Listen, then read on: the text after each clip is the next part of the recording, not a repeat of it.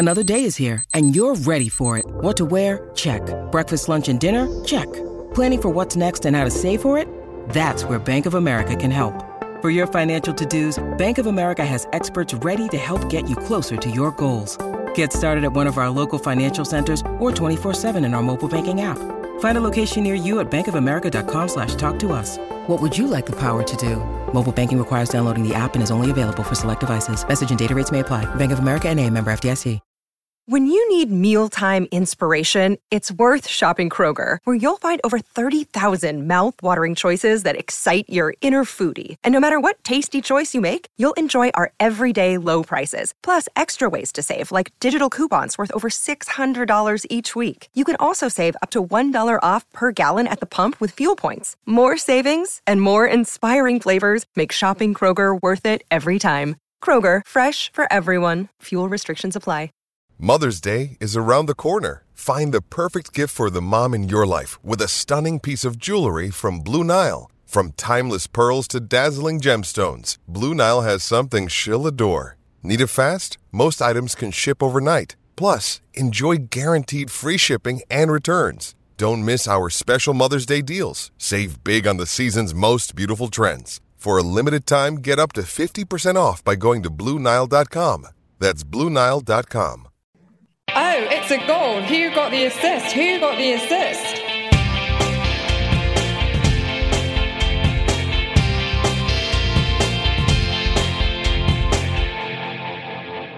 Hello. So, disaster weekend for many as uh, Liverpool Man United was called off by indignant fans. I mean, most teams were about 11 men.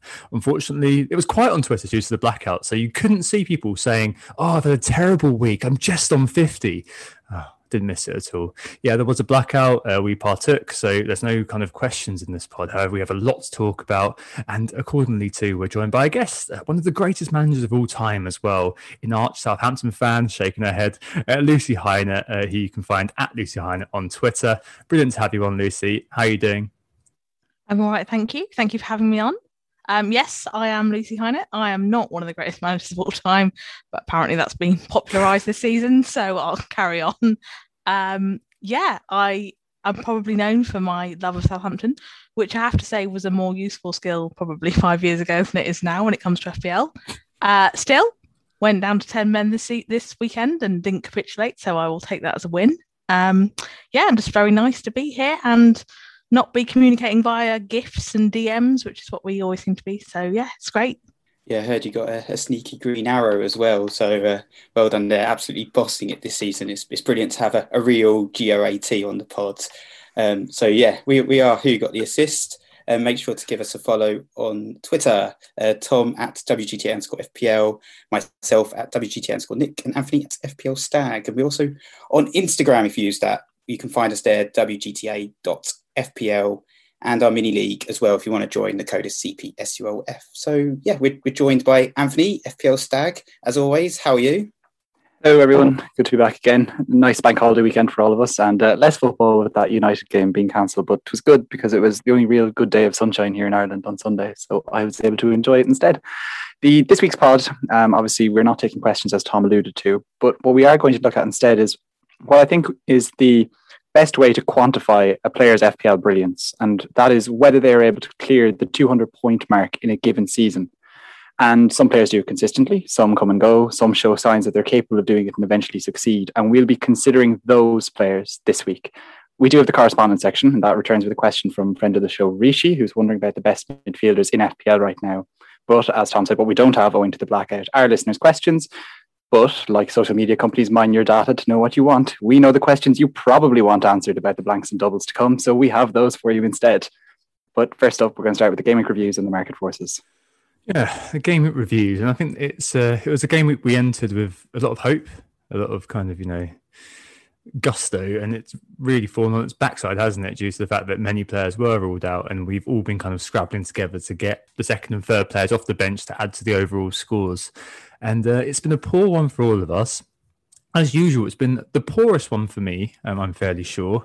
No objections by the looks of it. Nope. Um, so I think I've ended up with drum roll, please, 25 points, which has been absolutely fantastic. The only returns I got were a clean sheet from Veltmania and the assist from Iheanacho. That was pretty much it. Salah, Bruno, Greenwood, uh, TAA, and Jota were all in that Liverpool Man United game, so they didn't play. Um, Rudiger didn't bother to show up, so it meant that I had on the bench Tyrick Mitchell, one point. Hooray! Yeah, not very good. I did decide in the end basically to roll the transfer, thinking, oh, two transfers is going to be great ahead of double game week. Was looking at things like, I don't know, moving Bruno for Bale didn't do it. And obviously, it feels a bit annoying now that I didn't do it. But at the time, the logic was completely sound to not do it. Um, but I'm definitely staring down the barrel of a very, very large green, uh, red arrow. Wish it was green. Um, but no, I'm, I'm definitely staring down the barrel of a very, very large red arrow. But it is what it is. I've got two free transfers, double game coming up. Yeah, it's annoying, but I'll take it. No, won't take it, but you know what I mean. Anthony, I think you're next on you. I am indeed, and I am the happiest I've ever been with a 27% rank drop to 31k from 24.5k ish um, because of 31 points. I, I genuinely feel like I've gotten away with murder this game week because I was going to be running a diminished team anyway, as it turned out before the United game was ever cancelled. I'd already had the Rudiger injury, I'd already had Holding not show up. Dias hadn't shown up, and that already had me down to 10 players. And then, to be honest, losing Shaw, Alexander Arnold, Fernandes, Greenwood, Jota, that was fine. It's okay.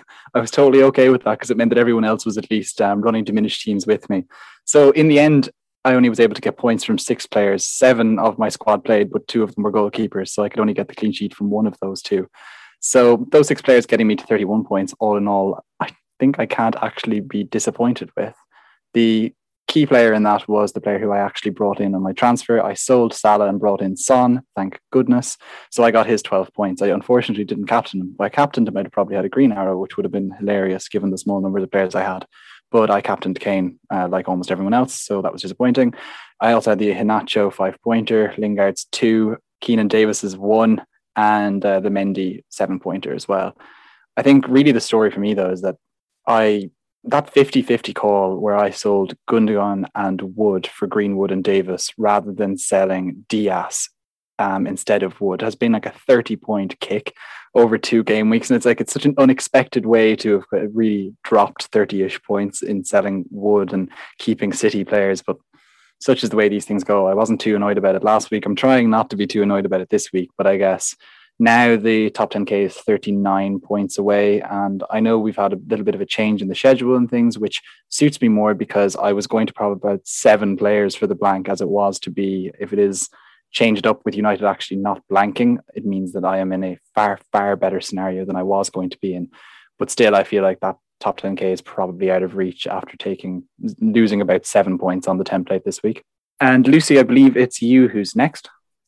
Yes, I got 40 just about. Um, again, most like most just like most people, I um had three out to the to the postponement, so I had zero minutes on the bench, so that was really helpful. Uh, holding Rudiger um, and Gundogan not playing, so yes, nothing from the bench, but I did have Watkins, Iheanacho, Son, and Veltman uh, give me some points. So I'm on a 10 place green arrow, which I will take and run with. Thank you very much. Yeah, I was say, eight, your overall rank. What, what's your overall rank now? For 800 or so? 800? 917. 917, yeah. So a 10 point, a 10 place green is basically the same as like a 200k green for most people. So yeah, awesome stuff. And uh, at the bottom of the pile, no, at the top of the tree, obviously, it's Nick. Yeah, so so I got 42 points, not quite um, as high a rank, unfortunately, as Lucy, but I'm sitting around um, 94k now, so it's a 6k green arrow, which you know I, I, as I say, I'll take, but I, I really want something a bit better than that at this stage of the season to try and, you know, drive up the rank and stuff. But yeah, it, it started a bit dodgy. I mean, I got the five pointers from Iheanacho like everybody else, but then I also had um, Gundogan and Pulisic not turn up, so zero pointers from those guys, bit rubbish. Then I had the Everton Aston Villa game because of those other guys not turning up. I ended up with two Villa defenders and one Everton defender in that game, which I really didn't actually want. And obviously that, that both teams conceded, um, so Holgate and Konsa and Martinez. Um, but luckily, I also had Ollie Watkins who sort of showed up with an eight pointer.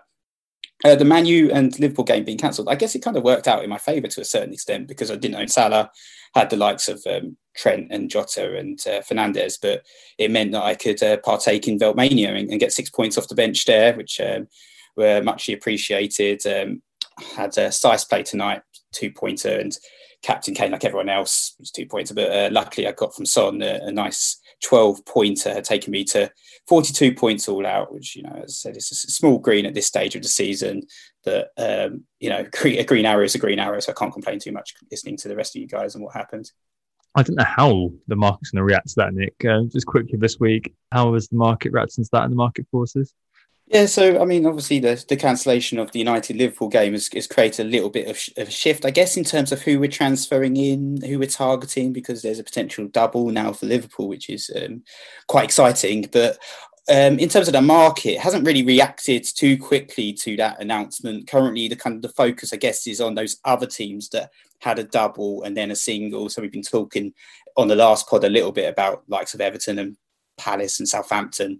Uh, but actually, in, in, terms of the most transferred in player, it's uh, it's uh, Lucy's man James Ward Prowse right now. Um, so he's had 49,000 transfers in at time of recording, leading the uh, the total transfers in. I don't, I don't know what you think about that.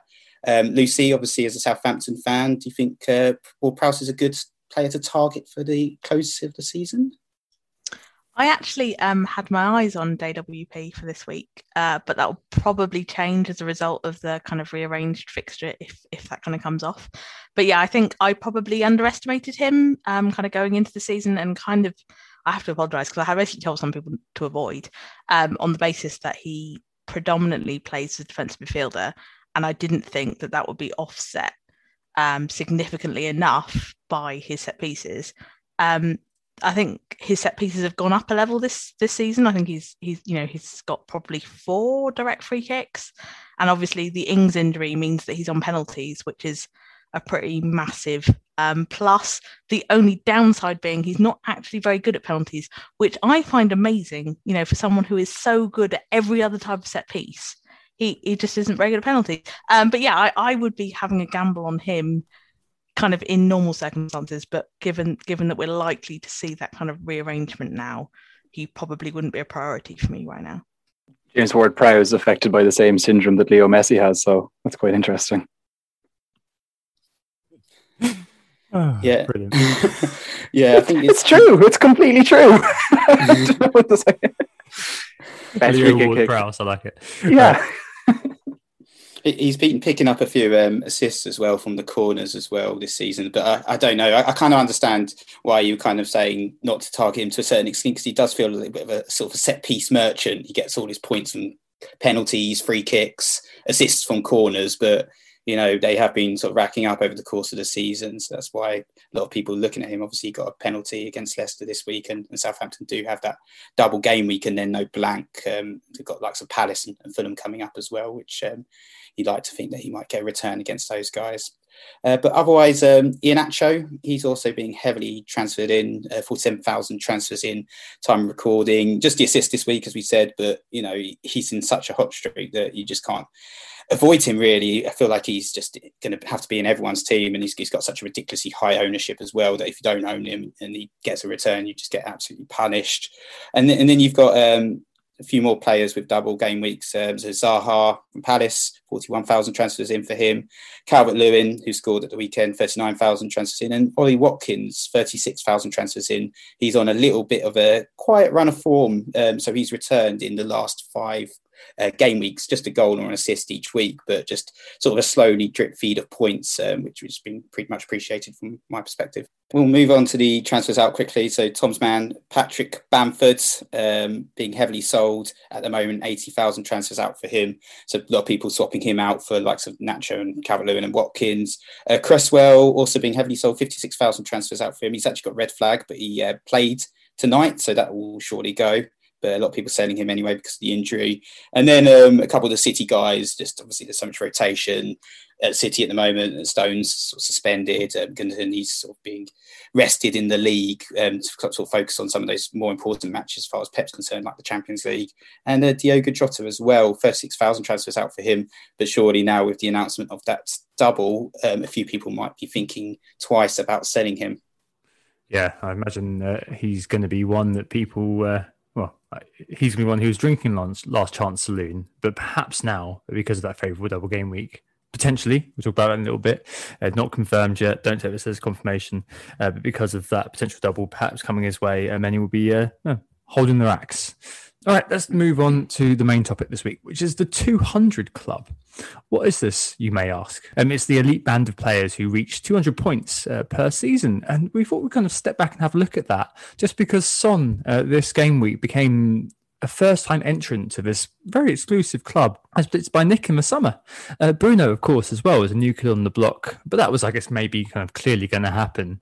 Uh, Salah as well, which is one point off, and we thought, you know, this weekend, Son and Salah both be joining this club. Obviously, it's not happened with the game being called off at Old Trafford, but we thought with both of them joining the club, it was worth talking about.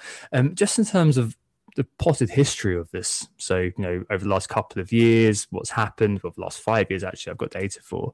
Um, the last couple of years, actually, we've been very fortunate because we've had eight players in the 200 plus grouping in that time.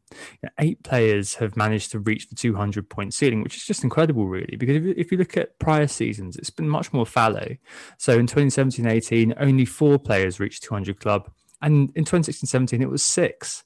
And we're beginning to get to kind of throwback territory here, 2016 17, because the 200 club reads as follows Alexis Sanchez, the high scoring player that year, Dele Alli in second, Eden Hazard in third, some bloke with Harry Kane in fourth.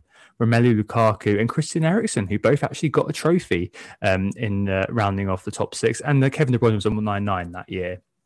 Over time, Mo Salah's been the most consistent. So since he joined the Premier League in that season, his 300 point season. He's managed to score 200 points every year. So he's been the 200 club four times out of four.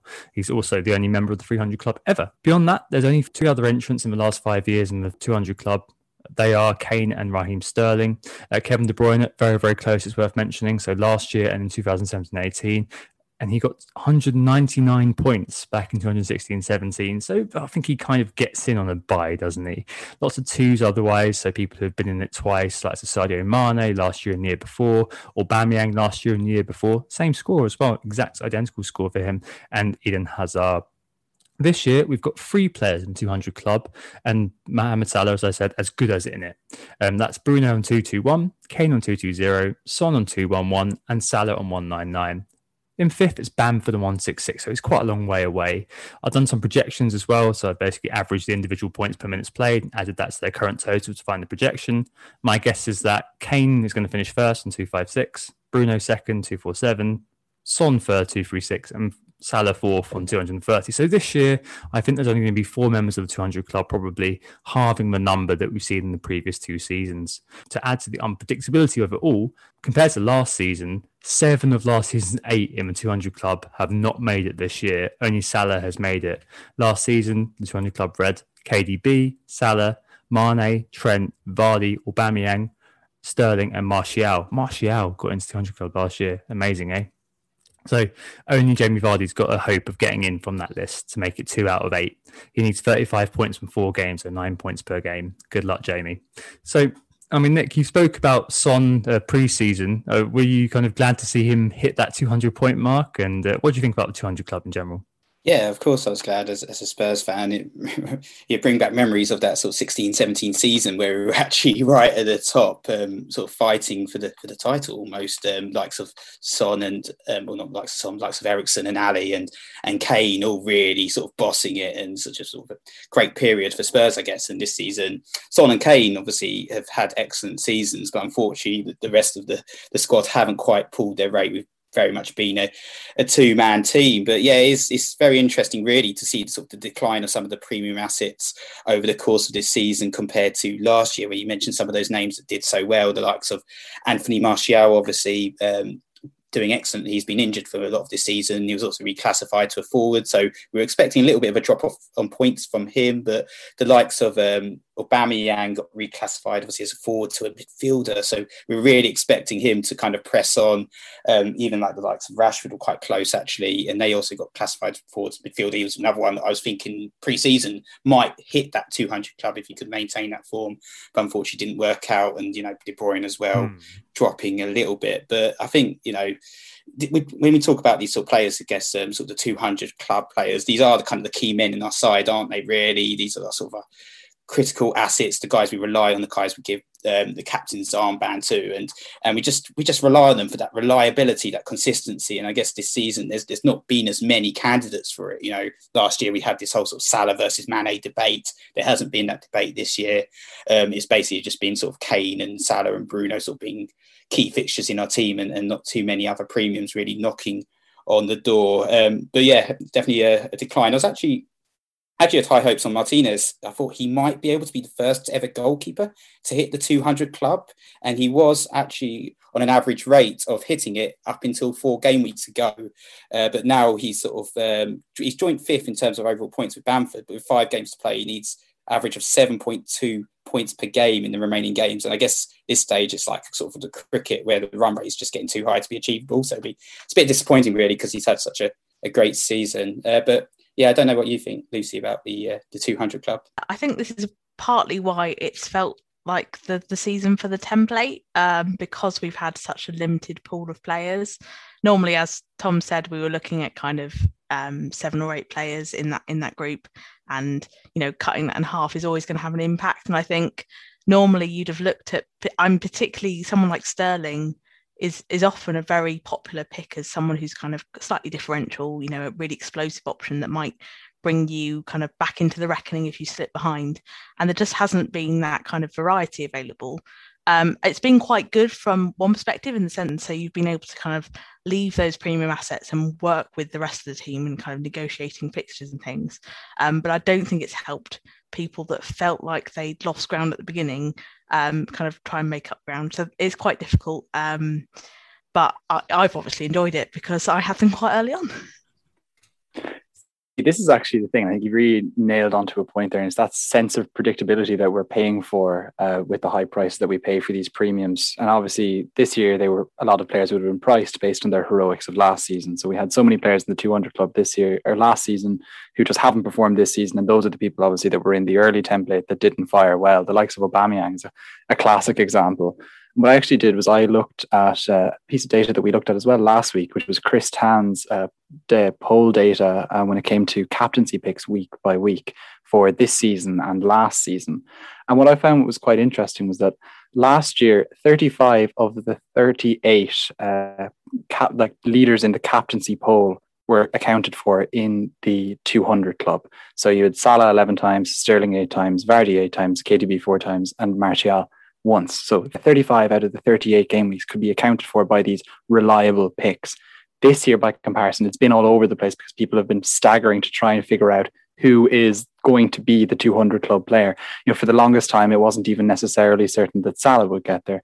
Son wouldn't have, you know, I know Nick was confident in the preseason, but Son wouldn't have necessarily been a clear pick for this as someone who wasn't on penalties, for example. And for him to get there without those set, with, without penalties, especially, is pretty remarkable. Bruno less so, and Kane would have been expected to get there too. But what that's resulted in is that in only 21 of the 34 game weeks have we seen one of these four 200 club players actually leading the polls for the captaincy. So that sense of predictability that we usually pay for hasn't actually been there this season, which is, I think, one of the more interesting things that's come out of looking at these numbers. I guess with that comes that kind of sense, as you said, that the tried and tested sort of players who started performing kind of kept performing.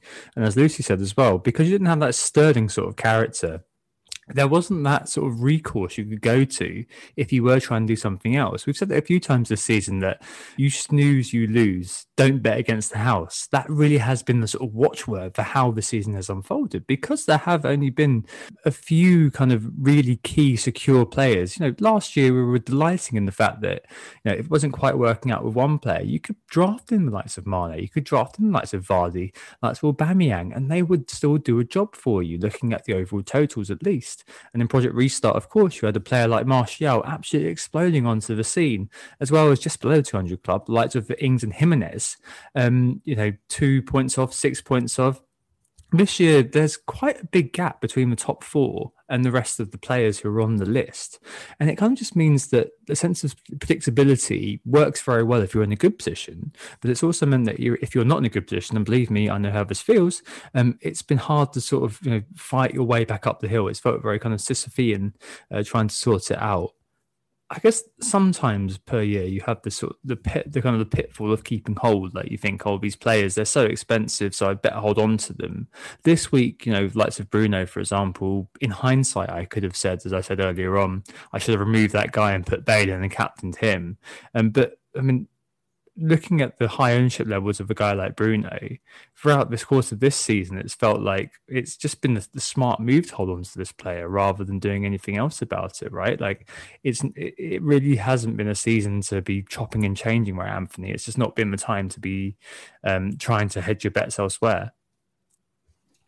Yeah, I definitely agree. I think back to uh, I think it was around Christmas time, December, January, February, where Nick and I especially were in- indulging in kind of a premium roulette, and I think just more often than not, it, it, ended in tears for me. Nick was going well at the time, and I think it worked out okay for him by comparison. Nick is shaking his head violently in disagreement at that thought, so it didn't work out well for either of us trying to outsmart that. And I think it is like I looking at that four name list, I did not have all four of those in my squad for at for you know one game week I would say all season. Maybe it happened once or twice where I managed to get all four into my team and then started going off compromising, trying to uh, beat the template, beat the house, and inevitably probably fell off with it. And I've done a bit better now that I've tried to just keep as many of them as possible in my side at all times.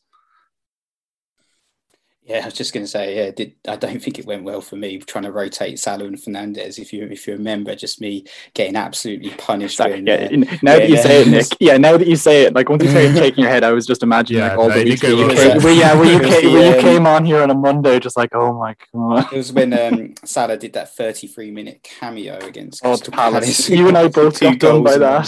that was like the one week I think I was rotating him out. So I think I knew that he wasn't going to start, but then he still turned up for 33 minutes and just absolutely punished. But yeah, I mean, um, I, I, agree with like a lot of those points made. It's definitely just been about the, the four core guys, and and we've been you know messing around trying to fit them all in all the time. It's just it's really just not worked out i guess in, in certain extents. It's been about some sort of the supporting cast to a certain extent who have sort of emerged whilst sterling uh, sterling and kdb haven't been the stars of manchester city somehow and we'd have never predicted this in the preseason. Gundogan has outscored them. You know martial was a, star for manchester united this season. Even though lingard missed a whole half a season he still outscored um, he's still outscored martial yeah. and you know in the last 10 weeks as well. We've had Iheanacho score nine goals, Vardy just the one. So it's, it's been about sort of some of the emerging characters, I guess, at some of these clubs, as opposed to kind of the tried and tested uh, players that kind of the premium assets from last year that did so well. So uh, it's very interesting now. I think maybe bringing us on a little bit further, that kind of gets us towards like the pitfalls that we've had of keeping hold of some of those players, maybe trusting that they would come good. I know an awful lot of people got burnt by keeping Aubameyang for maybe four or five game weeks at the start of the season. There was two decent fixtures at the start for Arsenal that meant that he was very popular, and then a lot of people thought, "Well, it's coming, it's coming! I swear, he's gonna he's gonna come good," and it just didn't happen for them. And obviously, mm. De Bruyne is someone who I was burnt by multiple times. Sterling, I think, has been um, definitely a difficulty for many. And as well, um, Trent Alexander Arnold, we always felt like, oh, but Liverpool, they can't possibly continue to be this bad. And you could Mane to another extent, but TAA especially, it kind of seemed like he could be Salah esque as someone who would be a 200 pointer year in, year out for five, six, seven, eight, nine years in a row. And then suddenly for him to be nowhere near it has been a real shock. Yeah. I mean, it's definitely been stark. The fall off for Mane, for example, 2 3 1 and 18 19, 2 2 1 last year, just 137 at the moment and projects to maybe hit 150. Uh, TAA as well last season, um, obviously his breakthrough year 210, the year before 185. Um, one, one year before, I think he was like 5, 5.0 at the start of the season. Madness this year, 127.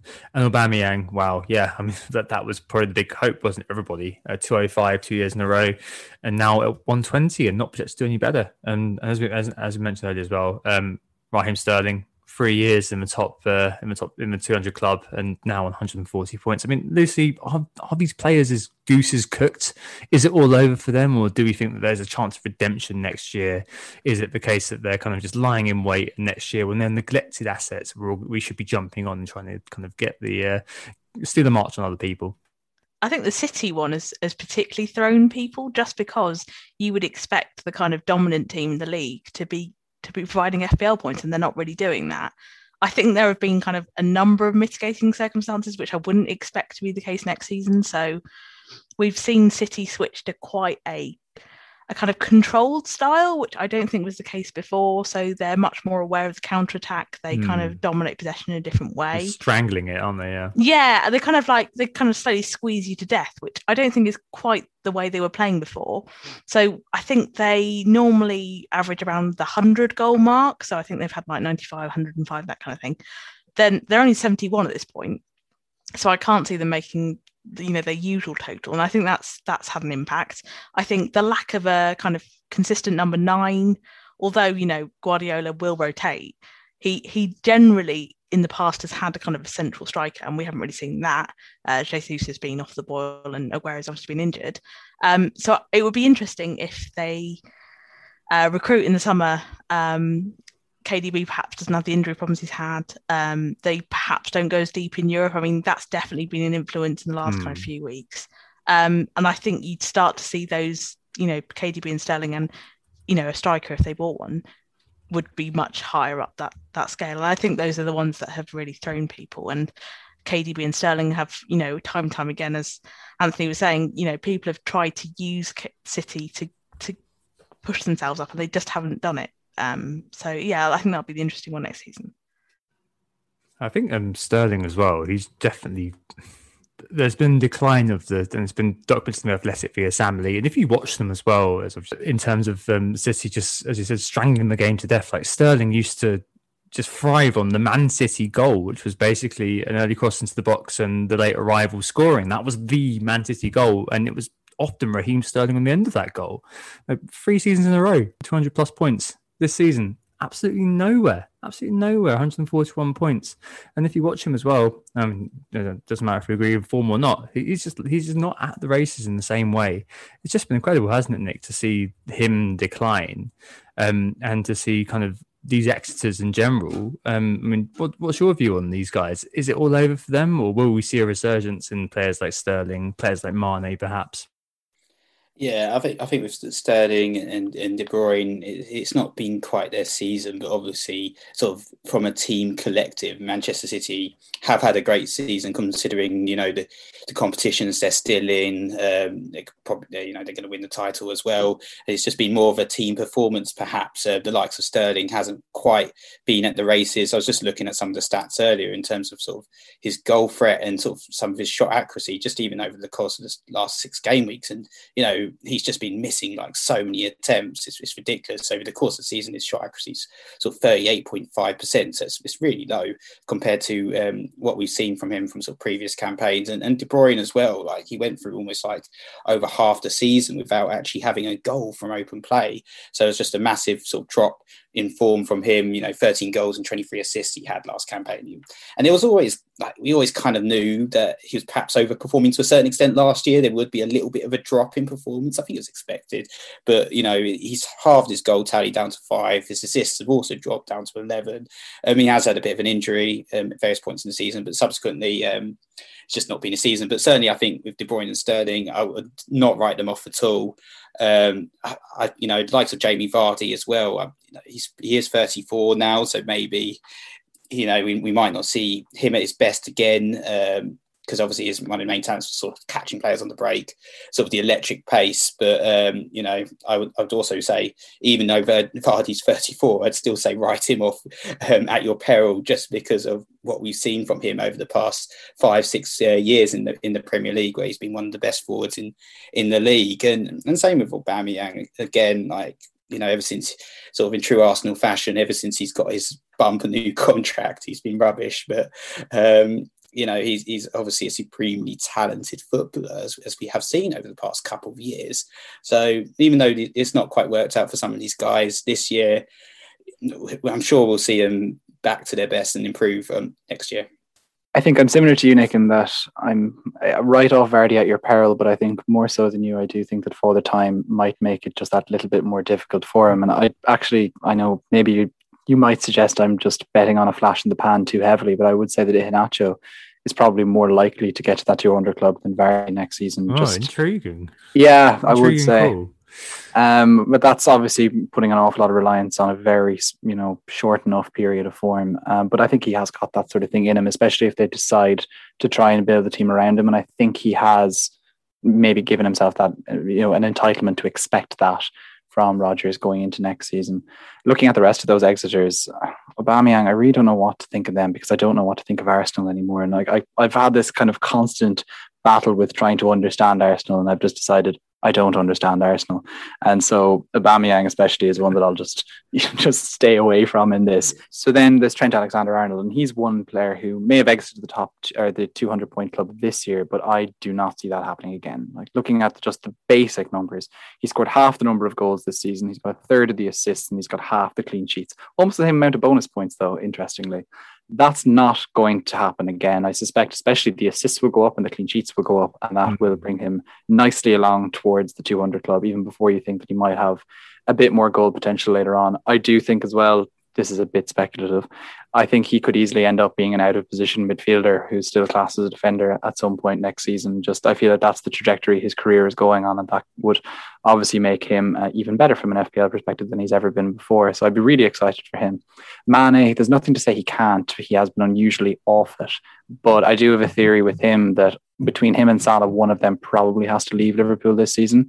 And I could see him I could see Mane if he ends up being the survivor doing it and breaking the 200 club at Liverpool, but I could also see him getting to the 200 club at another Arsenal esque type club too, for sure. he's, he's, better, he's, much better than Arsenal. He has been in the 200 club before as well. Don't forget. Um, but yeah, no, uh, interesting uh, nomination. Trent Alexander Arnold to be the, the next Gareth Bale. There, that's uh, really, really interesting indeed. Uh, Lucy, I guess entrance next year, 2021 22 200 club.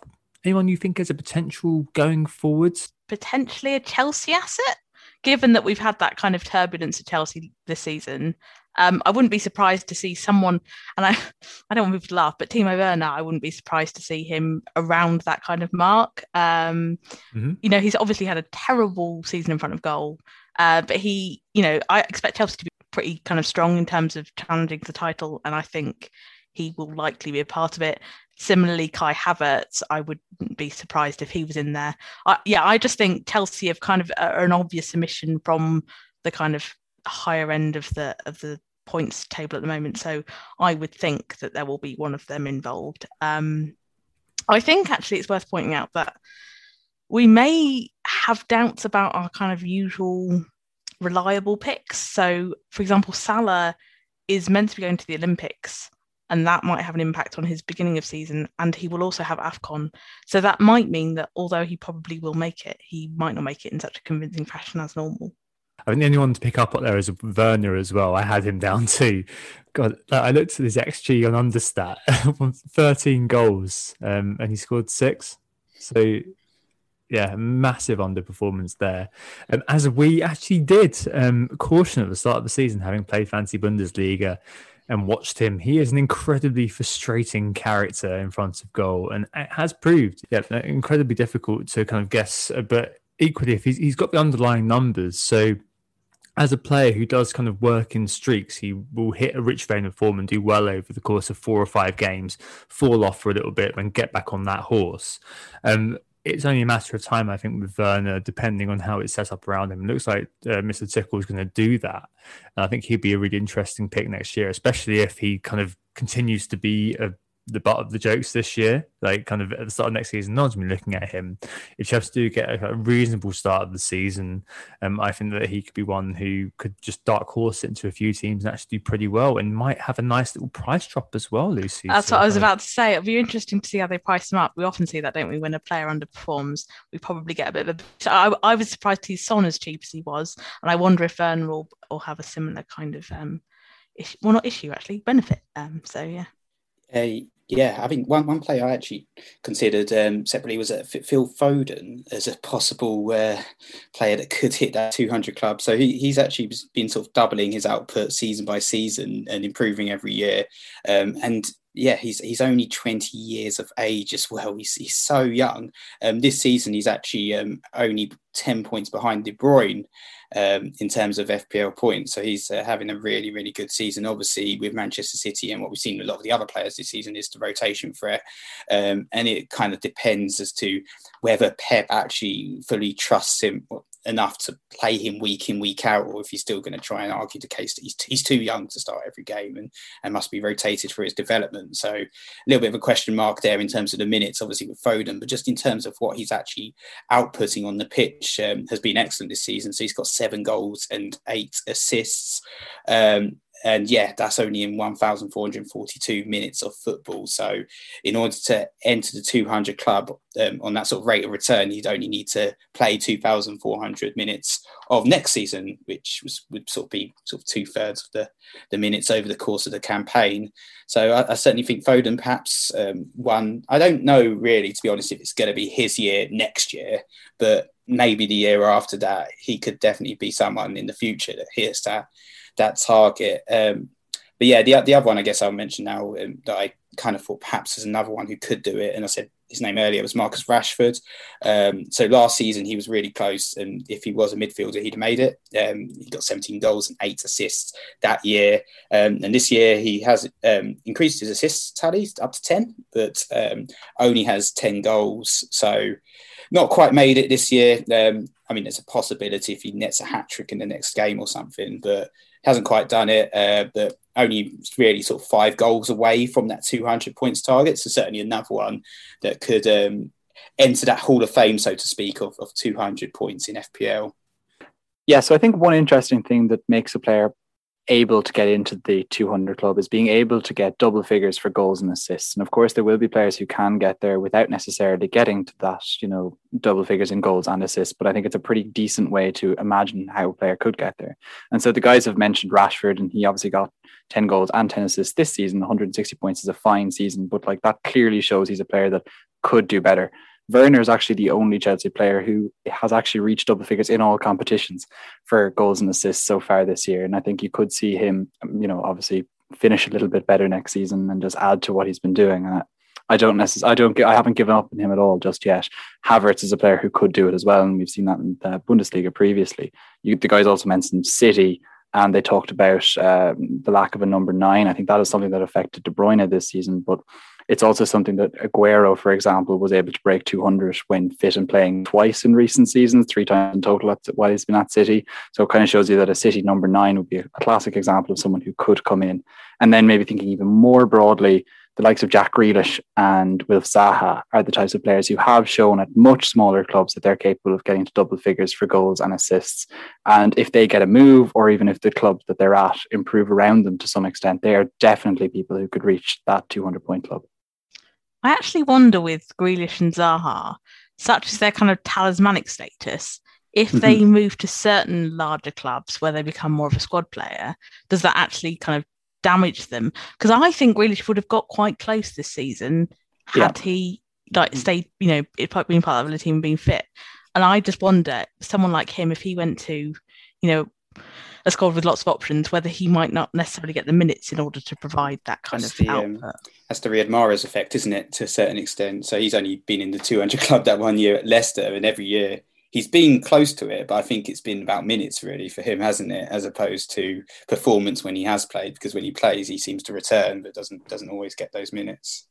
Yeah, it's it's a really interesting one, really. For like the 200 club, it is very important also to be playing regularly, and I guess that's something that's maybe affected the whole host of City players. I mean, you mentioned Foden, Nick, earlier as someone who could clearly reach it if he just gets the minutes, and that if is going to hang over all of those players uh, for quite some time. thing, unless things kind of crystallize a little bit more under Pep or under probably won't be under a new manager, but crystallize under Pep to some extent more. Yeah, definitely. I think also about Werner, I was just thinking about like he might be reclassified as a midfielder as well, which could benefit his output. So he's definitely a great shout um, for one that could hit the 200 club if he can just get his uh, shooting boots right. Interesting. Yeah, I think it takes a certain sort of player, doesn't it, just to round off the discussion to get you from being a good player at the start of the season. So think about what we were saying about Calvert Lewin, for example, at the start of the year, this guy, you know, is going to make it throughout the course of the year. Well, you know, he's only on 148 points and he's been outscored by Ollie Watkins, uh, famously talentless Ollie Watkins, um, so far this season. Um, and it really is the case that you've got to have that sort of gladiatorial sense of continuing consistency in order to make it into that 200 club just for one season, let alone season after season. Um, and it's really interesting to kind of hear from the likes of Salah, who just make it there every year, um, through the likes of Sterling and why they may have fallen off, according to us, um, through to the likes of Mane, who, you know, last year and the year before were very, very good and could come back. You know, Hazard's a great example. He had that horrid season 2017 18, um, where he couldn't really get going and still managed to get only 173 points then came back to finish second in FPL the next season on his final season at Chelsea. Um, it'll be really interesting to see as well whether the likes of Foden and Co uh, move forward. But nonetheless, you know, the 200 club, I guess, is always going to be one of those kind of key considerations for us in terms of the key decisions in FPL, be it captaincy, be it transfers in, be it team structure. Um, so yeah, really interesting discussion there. Let's move on to the questions after this break. Who got the assist? Who got the assist? So we're back, and it's uh, time to catch up with the Who Got the Assist mini league. As I said earlier, the code is CPSUOF if you want to be a um, a late joiner to the league. So I'll do a quick roundup of the uh, top five. Uh, dropping down a few places, it's Ryan Hobbs with Hobbsy's Heroes, only 35 points for him. Uh, also dropping down is Abdul Hussein, uh, also scoring 35 points, uh, both on the exact same score right now, 2,300. So it's very, very tight actually at the top. Um, and one point ahead is, is Victor Sandberg. He's on 2,301. Um, in second, just one point ahead again, it's Tim Franson. Um, he's on 2,302, but number one in the league, rising up the ranks, decent week for him. Getting 48 points is Graham Sessom, so he's nine points ahead of Tim, 2,311 in total. Um, sort of the likes of uh, Ben Chilwell sort of doing the business for him, a few random differentials there, and Son and Chris Wood and uh, Semedo even picking up a random assist, uh, uh, taking him up sort of, sort of 307 overall rank. So, yeah, um, having a great season there, Graham. Very well done indeed. Right, so the correspondence is the next part of this particular section, and it's uh, well a, a well-known uh, corresponder, Anthony, who's uh, sent in another question for us to answer, and quite a timely one, I guess, uh, given how this game week has gone.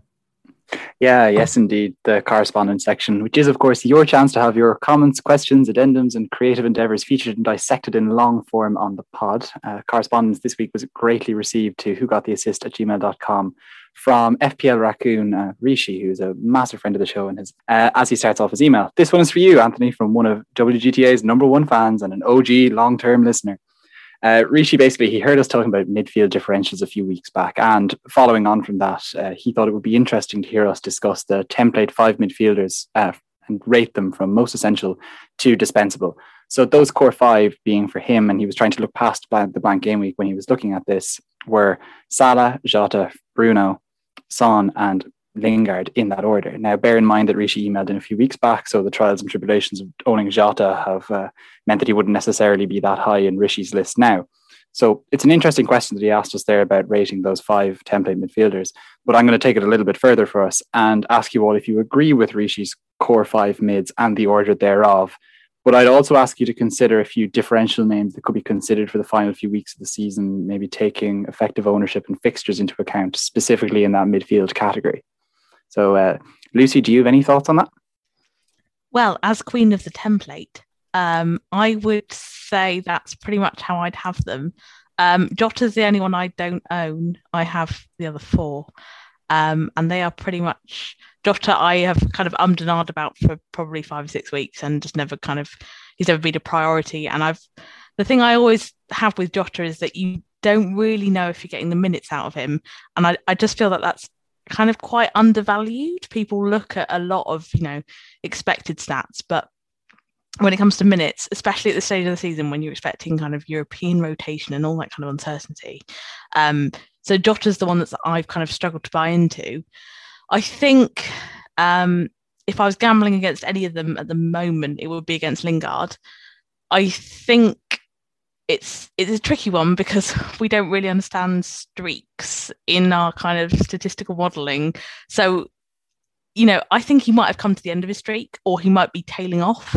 Um, and he obviously doesn't have double game week. I I would he would be the one that I'd be looking at, kind of potentially moving on.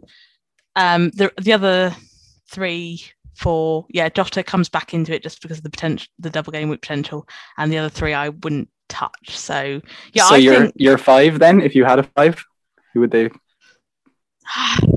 I Uh, well, Salah and Bruno, I would be terrified to go without. Um, yep.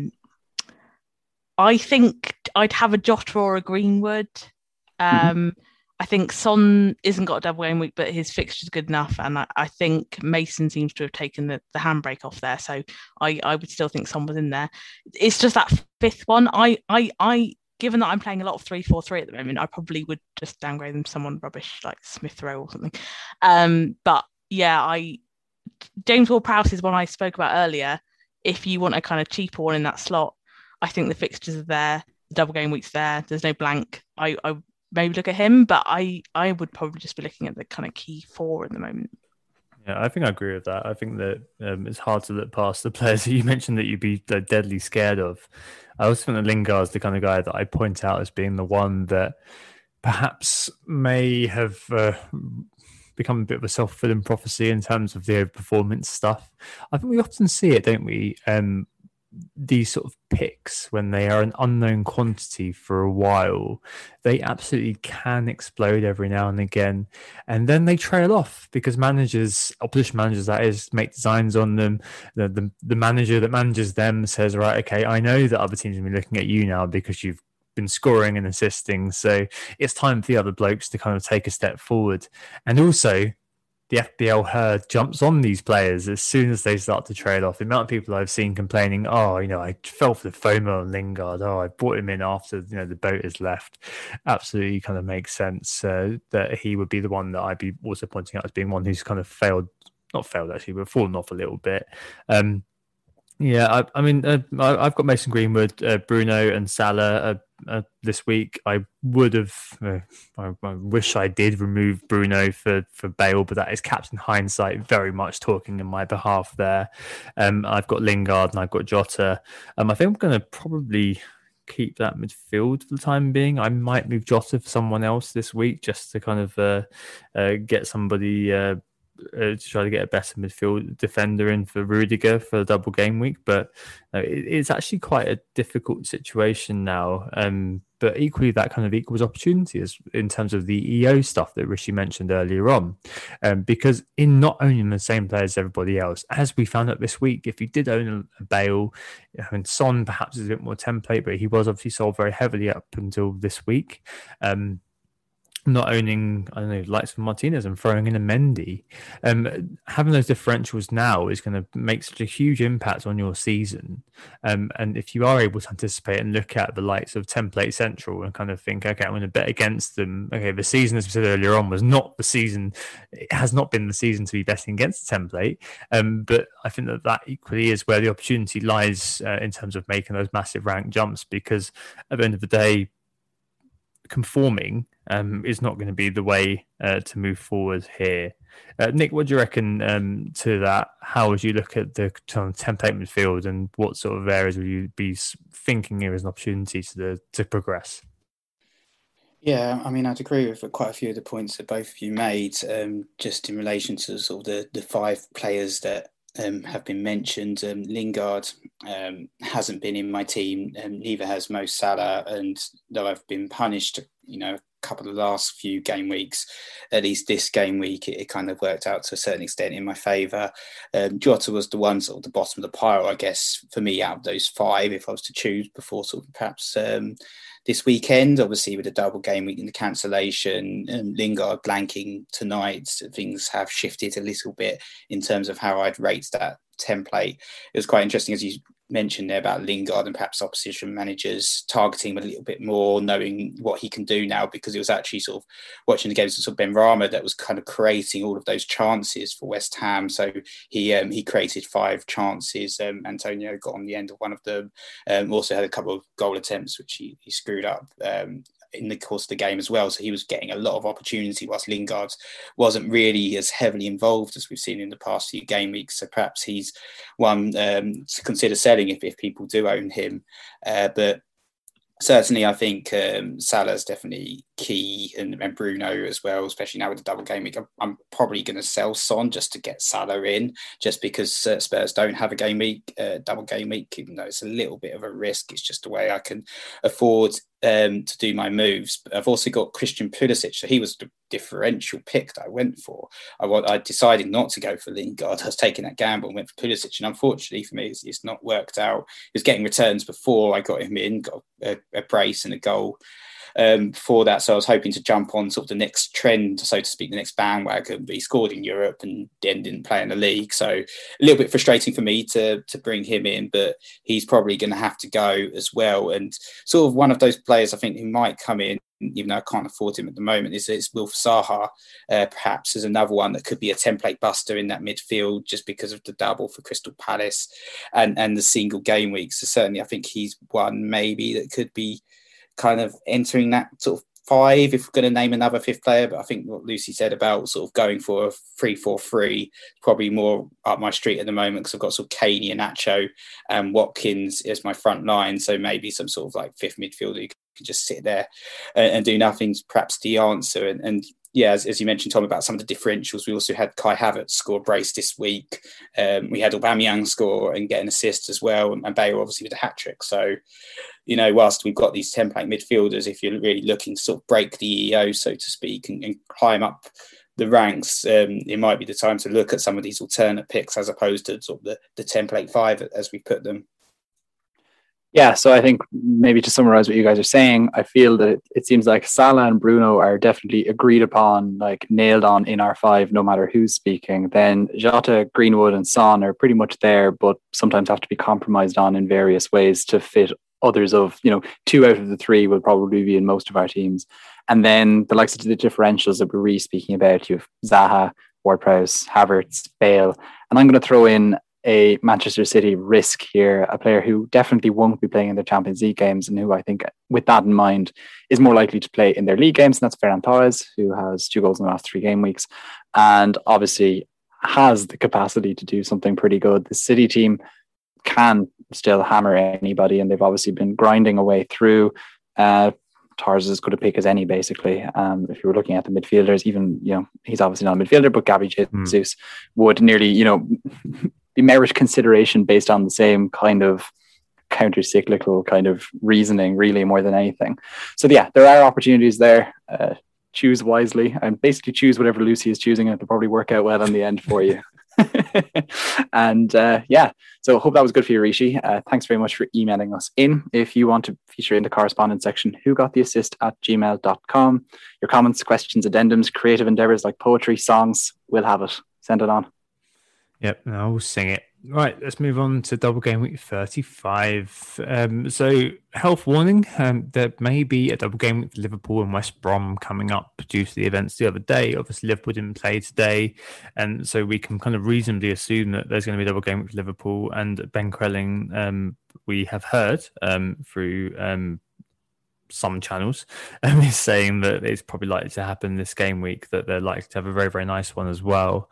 Um, basically what's going to happen in game week 35 is that aston villa crystal palace everton man united southampton arsenal chelsea and leicester have double game weeks of varying um, good lookingness uh, varying attractiveness. Um, do go and have a look at those um, on ben crellin's uh, site. And what might happen as well um, due to the fact there was obviously that cancellation between man united and liverpool is that a couple of games that shifted around. It could mean that Liverpool have the following double game week: Southampton at home and West Brom away, uh, which makes that an incredibly attractive game week uh, for anybody, um, any manager looking to buy players in or looking to find a captain. And West Brom have Arsenal away and Liverpool at home. Um, so, if that is the double game week kind of fixture for 35, barring Liverpool, it, it actually isn't that great. So, Aston Villa, Man United and Everton, Crystal Palace, Sheffield United and Southampton. Okay, well, looks okay. Everton, West Ham and Aston Villa away. Okay, well, looks okay. Man United, Aston Villa and Leicester, Southampton, Liverpool and Crystal Palace. Eel. Uh, Liverpool, all right, that looks good. Southampton, West Brom, Arsenal, West Brom and Chelsea. Chelsea, mm, Man City and Arsenal. Leicester, Newcastle, Man United and West Brom, Arsenal and Liverpool. Doesn't look like the best game week in the world, does it, for, in terms of double game weeks? Is this just a massive trap? Is the question I want to ask. I saw that Adam Hotcroft on the Green Arrow before the Liverpool game week potential came in, um, was basically saying this is perhaps one of those fixtures, one, one of those lists that doesn't particularly appeal. And I completely agree with him. If we're looking at the likes of Everton, uh, Nick, you mentioned earlier um, Zaha, but if you're looking at Crystal Palace and trying to big them up as being a team that's worth investing in, surely we should be running for the hills here, Lucy, right? We should be looking at this sort of thing and thinking, oh, really? These are all teams we've been writing off. Should we really be buying them in? Yeah, I think this, this is one of those situations where I think particularly the teams that double and then blank are a massive trap. I think it's best to look at game week 35 and game week 36 as a pair rather than trying to isolate one from the other because the fact is if you over commit on that 35 you are left so short on 36 um so i so those teams where they they double in 35 and and blank in 36 i wouldn't bring any more of those in if you've already got them. Um i don't think now i know the chelsea one looks awful man city arsenal but i feel like tuchel likes to go really dull and, and really solid. So I wouldn't be surprised if they got a clean sheet out of one of those. I mean, the Arsenal game, obviously. Um, so, sorry, Tom. Um, right. I, don't, I, don't, mind. I've long given up being upset at these things. okay, good. If, yeah, if, Tom, if Tom was getting offended for Arsenal, geez. um, I think I I probably wouldn't bother with Zaha. I just think he's too expensive for what he is and what Palace are. Um, and also he he loves getting wound up against when he plays Southampton. I don't know if you noticed, but Ward Prowse gets right under his skin, and he was lucky not to get sent off recently. They hate each other, don't they? It's brilliant. Yeah, it's just sheer pantomime. I just love it. Um, and you can see Ward Prowse just just like slowly just winding him up. It's brilliant. Um, so I probably wouldn't go there. Um, I think the Man United one is decent enough. It's not great. It's fine. It wouldn't put me off any of their players. I'll probably bring in. I've only got Bruno, so I'll probably bring in another one. Um, but yeah, I just wouldn't commit to teams that you already know you don't really fancy um, because one one extra fix doesn't really make any difference. Um, so yeah, I'd probably look at Calvert Lewin if you needed a striker. I'd probably look at Luca Digne, but I then there's nothing hugely attractive. Um, and as you say, it's the Liverpool game where I I would go big. I would I would probably get three Liverpool players. Yeah, uh, that's the way it is, isn't it? I mean, I did have a look at, to your point about getting teams who have got the 35 and the uh, sorry teams who've got the 35 and the 36. I'd look at the XGI over the last four for double game week teams, and um, you're looking at Calvert Lewin, who's top for the XGI over the last four with 2.46. JWP second, 1.97, but the penalty probably does play a big part of that. In fact, two penalties. I think he missed one, didn't he, a couple of weeks ago? Yes. Um, and then El Ghazi in third, 5.2 million hero. He is a player who I'm going to be saying I'm going to be buying um, for double game week, double game week fever. Um, Ollie Watkins, Benteke, Benteke. Uh, wow, um, who's going to be buying him? Uh, I'm sure there's going to be somebody on Nepo who's like, oh wow, I capped Benteke, lads. I've got 25 points out of him. No, 24. If they get, yeah, if they get 25 from a captain. I'm pretty sure one of Hindu Monkey's teams has Benteke. I'm sure he does. Of the thousands of accounts that he runs and thousands of teams that he's got, um, uh, he's definitely got Benteke somewhere. They're all rubbish. Yeah, God, he's gonna be very angry. And then and Danny Ings, um, actually, um, is is uh, rounds off that list, but obviously he's injured. And in defence as well, um, chances created over the last four. Um, Coleman, Seamus Coleman, a Coleman Gate hero, Brandon Pritchard. Um, he's created the most chances over the last of the kind of the, the motley crew of teams um, who feature feature in this list of having double game week, also a, a game week afterwards. Elmohamady in second in me, uh, Digne in third, and then the likes of Matt Targett, KWP, and Cash also appearing. So it really is a motley crew, Nick, isn't it? I mean, are there any players here that you're vaguely excited about? I'm sure Luca Digne, one of your key men from the past, must be featuring heavily in your mind. Yeah, I'm, I'm a bit annoyed about Lucas Digne actually because I wanted to get him in last week. Um, but I was 0.1 million short of that move. So I ended up getting his mate uh, Mason Holgate. In, oh, no. and there's, I think there's a six point swing in terms of uh, points. I think Digne picked up an assistance and bonus. So that was a little bit frustrating that I've now got sort of Holgate stinking out my team. But I had a sort of a defensive crisis with Rudiger being out. So um, never mind about that particular move. But um, yeah, I think the focus is on Liverpool now. Um, I was going to get rid of Jota actually originally, but now with the potential double, he'll be staying. And you know the underlying stats actually for Jota and Salah are sort of the best of all the midfielders from the last six game weeks, with sort of Salah having 17 goals, Jota having 16. So I think um, both those guys uh, pretty critical. And then Trent in defence, of course, as well. Um, he's second for chances created of all defenders in the last six, only behind Luke Shaw. So um, Luke Shaw's perhaps another option that's emerged now. Now United have that double as well, so he's another one perhaps in the defensive picks that um, people may be looking to target as a sort of relatively cheap option as well. Um, but yeah, I think for me it's the midfielders, unfortunately. So I'm going to have to get rid of Son to to get Mo Salah in, and I think the fall guy is also going to have to be Christian Pulisic, just because of the double for Chelsea and the single. Um, sorry, and then the blank the following week. Um, but I think that works out pretty well just in general for my team, just in terms of the double game week and the blanks, because it means uh, 10 double game week players alongside Harry Kane and then a full complement of playing stuff for the following week as well. So I think in terms of the double game week, it's not exciting, but at least it might present a sort of a final opportunity to try and at least climb some uh, overall rank before we sort of hit that that sort of last game week, which is always extremely sort of unpredictable. But it is really about the, the other midfield slot for me. Um, so as I said, I'm going to get Salah and I'm going to sell Pulisic, but I've got a budget of 6.3 million for that sort of fourth midfielder. And it's yeah, you are with you are looking at the dregs um, at that budget. As I said, I would get Zaha, but I can't stretch to him either. Oh, so I'm looking at Eze, um, all, Eze, if you if, if you want the uh, Crystal Palace. Oh no, I can't yeah, I mean, don't, buy Eze. Eze. Don't buy him. Don't buy him. Um, but I'm also looking at um, Stuart Armstrong, Lucy. So he's another one who's actually got some decent underlying stats. Um, looking pretty sharp, getting forwards. Only 5.5 million, uh, four goals, six assists. So yeah, maybe Armstrong as a pick. Um, yeah, Armstrong was quite an interesting one. I thought he'd do much better this season than he has, and I think he was unfortunate in the sense that he had quite a number of injuries at the beginning of the season when we were actually any good, and you might actually want any of our players. And then when he became good, we were quite bad. So he's kind of got quite unlucky, I think, in that respect. The only thing that I would say about Armstrong um, is that he has in the last couple of games played in central midfield, and our, our central midfielders quite play quite deep. So that would put me off a little bit. Um, it really depends how Hasenhüttl wants to play that. Diallo has traditionally played that when Romeu's not been available, but he's been quite poor recently. So yeah, Armstrong's played that role, and I would think that would have an impact on on his kind of stats. But yeah, I, I think there are plenty worse ideas. Um, I quite like the El Ghazi pick, even if I'm not sure it was entirely serious. Um, it's dead, yeah. deadly serious. I'm, I'm okay. definitely gonna I'm definitely gonna sing his praises right now. He's actually top for XG, Lucy, over the last two game weeks. Yeah, for the last two game weeks, there's a huge sample there. Last huge two sample. game weeks. He's on form. Uh, uh, yeah, I know, I know, I know. It, it is absolute rubbish, but it is because he's one of those players who, because he's five point two, and because he is, if you've watched any Aston Villa when he's been on the pitch, he is the most selfish player you could ever imagine playing football. And he's also on penalties. Um, in Jack Grealish's absence, he's a really fun pick, I think. And at 5.2, you can play him for a double game week, only for double game week, and then happily consign him to the bench after that. He's 5.2. You know, it's all kind of priced in uh, to what he can give you.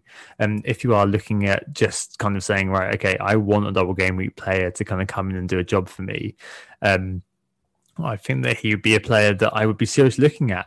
I come back to it again. He's 5.2. So he's a player who is producing the data, He's not very good. Sorry, how much did you he's producing the data at five point two. Yeah, five point two, Lucy. Yeah, sorry, I'm sorry, didn't hear that. Any other picks for you guys? Any other kind of randomers that you'd be throwing in there? Uh, Kevin De Bruyne, I'm guessing Anthony would be top of the list for you.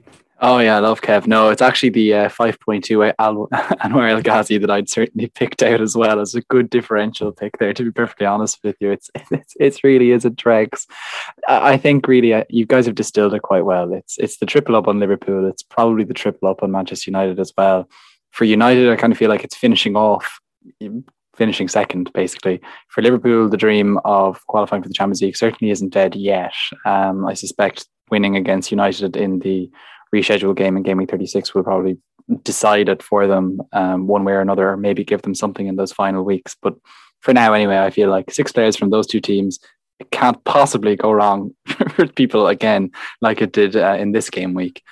Um, otherwise, that oh, really, it's, it's such a smattering. So I, I even be repeating the likes of players that you guys picked out. Uh, I do actually like the Seamus Coleman pick. And Tom, you you ba- you banter joked a few weeks back on the pod that I might suggest Seamus Coleman as a pick, and I'm actually doing it now because, you know, it's, it's a good stuff that he produces there. Even though Everton are not good and frustrating and unpredictable and everything that goes with it with Coleman, do we have any concern about his minutes? Because that's the thing I look at and worry. We have we have concern about any player who plays for the Republic of Ireland's minutes. Uh, this is just how it is. We're always concerned, Lucy, but we're particularly concerned about Captain James Coleman, Captain Fantastic himself. Yeah, no, there is a concern there for sure. He um he seems to have more nailed that spot uh, as this season has developed, but certainly earlier in the year he was really, really, really dicey and at risk at pretty much all times when he was actually playing. So do you pick him? Who was playing there, Anthony? Was it, it was Ben Godfrey, wasn't it? Who was doing the job there? Who's the alternative? Is it is it Ben Godfrey or Iwobi in a three five two? What's the... No, it wasn't in Cuckoo. He hasn't. He barely played at all. No, it was the Ben Godfrey, and it was just kind of the formation. Jonjoe's out in Germany somewhere. Did Holgate ever go right back? Um, yeah, they they did literally everything um, yeah. to keep him. And then Godfrey and, ended up being used for everything, didn't he? Really? Yeah. He did, but Ancelotti eventually uh, saw the light and has started to give Seamus consistent minutes. Look, it would be it. I think for me, that's much more a heart overhead pick if I was to choose him.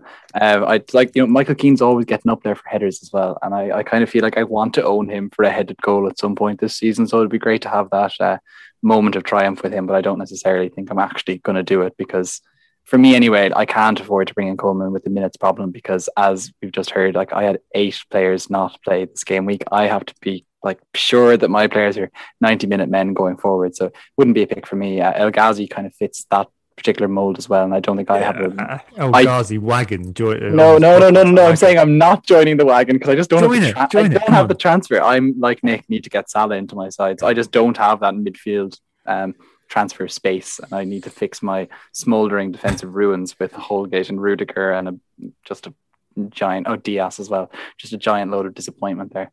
Uh, I think maybe one way of looking at it is what Lee said earlier on about the 36. Um, so as you know, Everton, obviously, you know, Coleman's been written off heavily by Irishman Anthony O'Shea in, in an Axis edition. Um, but he does have Sheffield United at home in game week 36. So maybe mm-hmm. he'd be a player that you would be kind of pointing out and thinking, oh, actually, you know, he's potentially got a double. And Nick's man Holgate as well also fits in the the role there. Um, and I guess the second highest uh, one on the ticker is Southampton. They got Fulham in 36 and a home game against Leeds in 37. So could KWP be one of those kind of cheap inputs that may be doing a job for people there, Lucy? I'd actually be more interested if Vestergaard's red card gets overturned. Now, I don't know if it will, and I don't want to insert my own biases here, but I was a little perplexed by the red card. Um, and if that was to be overturned, then I think he becomes very interesting because he is a key beneficiary of JWP's um, set pieces. So he would be more interesting to me. KWP, he always looks like he's going to do more than he does. And actually, he reserved basically all of his like good attacking performances for the FA Cups. That was really useful for FPL players. Um, so I probably wouldn't bother, and I'd probably look in Everton's direction if you're looking at that kind of thing. But yeah, Vestergaard would be the one that I would be hoping for. Fingers crossed. Actually, a bit of a diversion from FPL for a second, Lucy. But when Vestergaard gets sent off so early in a game against Leicester, how did you feel? Like, was it just sheer terror well, see, I was on Playmaker, um, and literally everyone was like, "Ah, it's happening again!" People were like, "Vardy's going to get a hat trick. Oh, this is brilliant! I love this." And I actually had to like message out, "I know you think this is funny, but it's just not." Like, I was just sat there like, "They're doing it all over again. What are they doing?" Um, and then they came up with this gritty, like ten man performance banked behind the ball, and I was honestly shocked because we never do that. Um, and actually, it was really good because I then got to go back on and be like, ha, ha, ha, "There's no, there's no hat trick for Vardy, so screw you all." Um, but that went so, really yeah. well. well, I was a bit more subtle than that. I just enjoyed it anyway. Fair enough. One, one day you were happy there was a social media blackout. yeah, I, I would have definitely turned my phone off. shall we shall we move on then to transfers and captains? Um, and yeah, I'll happily start. So as I said earlier, the, the glaring gap in my team is is Mo Salah. Just the threat of that double game week, Southampton West Brom. I can't go without this guy. He's probably going to be the captain as well. Obviously, at this moment, we don't know what's happening with the fixtures. We're waiting for the news. Hopefully, we get something during the week that confirms it. But I think certainly for me, it's going to have to be Salah, um, who comes in and, and, gets that armband as well for that week. He, he's, he's, there's no real other standout pick to be honest. Um, so he's going to get the armband and to get him in, it's going to have to be a hit as well, unfortunately. So Son will have to be the full guy, which is a bit of a risk because I actually think he could easily haul against Leeds. Could be one of those weeks, as we said earlier, about the sort of the traps um, where the single game week player might actually end up outscoring the double game week, as we've um, seen in the past. A little bit of risk selling Son on a hit. Selling Pulisic, um, Chelsea's double was always a bit ugly anyway. So I'm not overly upset about that. And he's been a bit in and out of the team, but it's going to be someone may maybe Stuart Armstrong that, that comes in um, as that sort of fourth midfielder or fifth midfielder for that particular week. So yeah, that, that's my plan. Um, what about yourself, Lucy? Yeah, so the the kind of fixture change has thrown me a little. I was pretty set on just doing Gundogan to Ward-Prowse and then maybe another transfer, but I'm I'm quite tight at the back in that I've got uh, Trent, and then a lot of kind of five million, sub five million defenders. So it's a little bit awkward. Um, I would quite like Luke Shaw. So there may be the potential that I downgrade a midfielder and, and get Luke Shaw in. It's all a bit a bit uncomfortable at the moment, to be quite honest. Um, but I do have two two free transfers, so I'm, I'm sure I kind of work something out. But at the moment, I've I've been a bit thrown by those transfer uh, by those fixtures. So yeah, not quite sure at the moment. Um, but I do think someone, yeah, like Luke Shaw is probably the kind of direction I'm going to go in, and that will probably mean I need to probably downgrade Son. Um, I'd ideally like to do something with Gundogan though, so it's it's a little bit confusing. I think I'm going to take a minus eight, and I've barely taken hits this season, so to take a minus eight now is a bit of a risk, but I want to chase down those 39 points to the top 10k, and I'm I'm not going to do it by resting on my laurels at this point. So, how am I going to do this?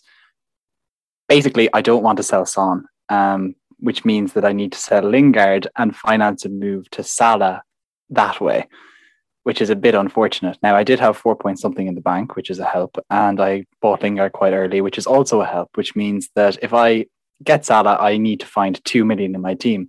Part of that can be found by selling Dias, which is great. He's 5.9 as my sell price. Unfortunately, he was more to sell a few weeks ago, but he has dropped since.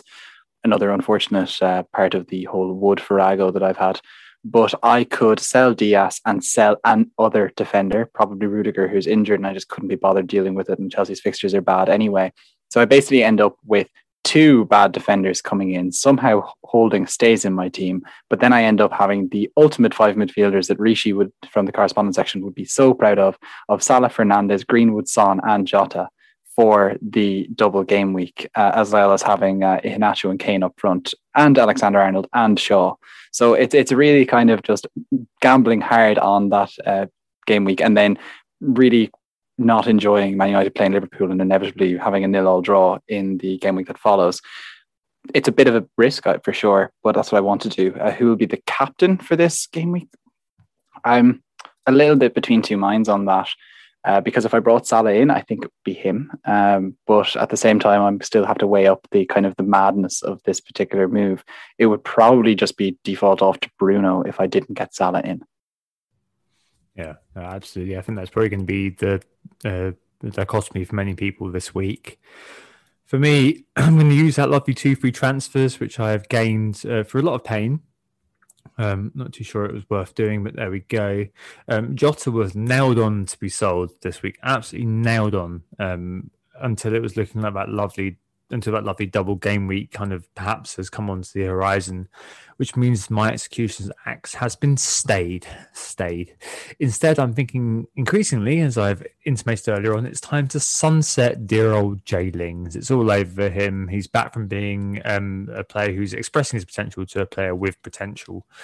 In fact, I have exact funds for Lingard and Rudiger, um, who we have all noticed is a bit annoying, um, has bad fixtures, and yeah, I think um, he's very unlikely he's going to play both the games. Um, those two out, and I can replace him, replace them uh, with Lucas Digne and El Ghazi. Um, so that'll give me two, three, four, five, six, seven, eight, nine. Uh, that'll give me uh, basically ten double game week, which would be really, really nice.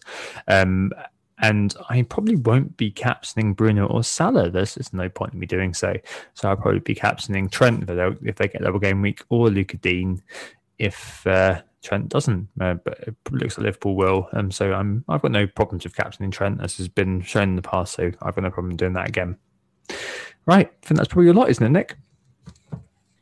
Yep, that's a wrap. So we were Who Got the Assist. Uh, thanks so much for listening. Make sure to hit the subscribe button if you haven't already. And we're also joined by Lucy Hynett. Um, you can find her on Twitter at Lucy Hynett. And thanks so much for joining, Lucy. It's been a pleasure. Thanks for having me on. Uh, if only just to brag about my rank. Yeah, thanks so much, Lucy. It's great to have you on. We will be back next Thursday for a.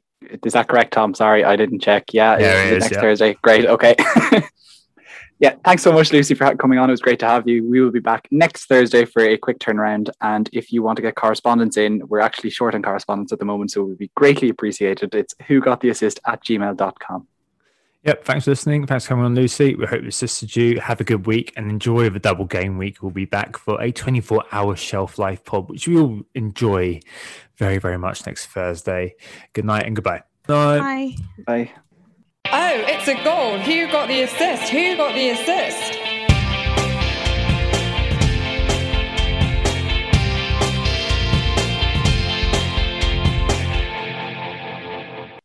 Sports Social Podcast Network.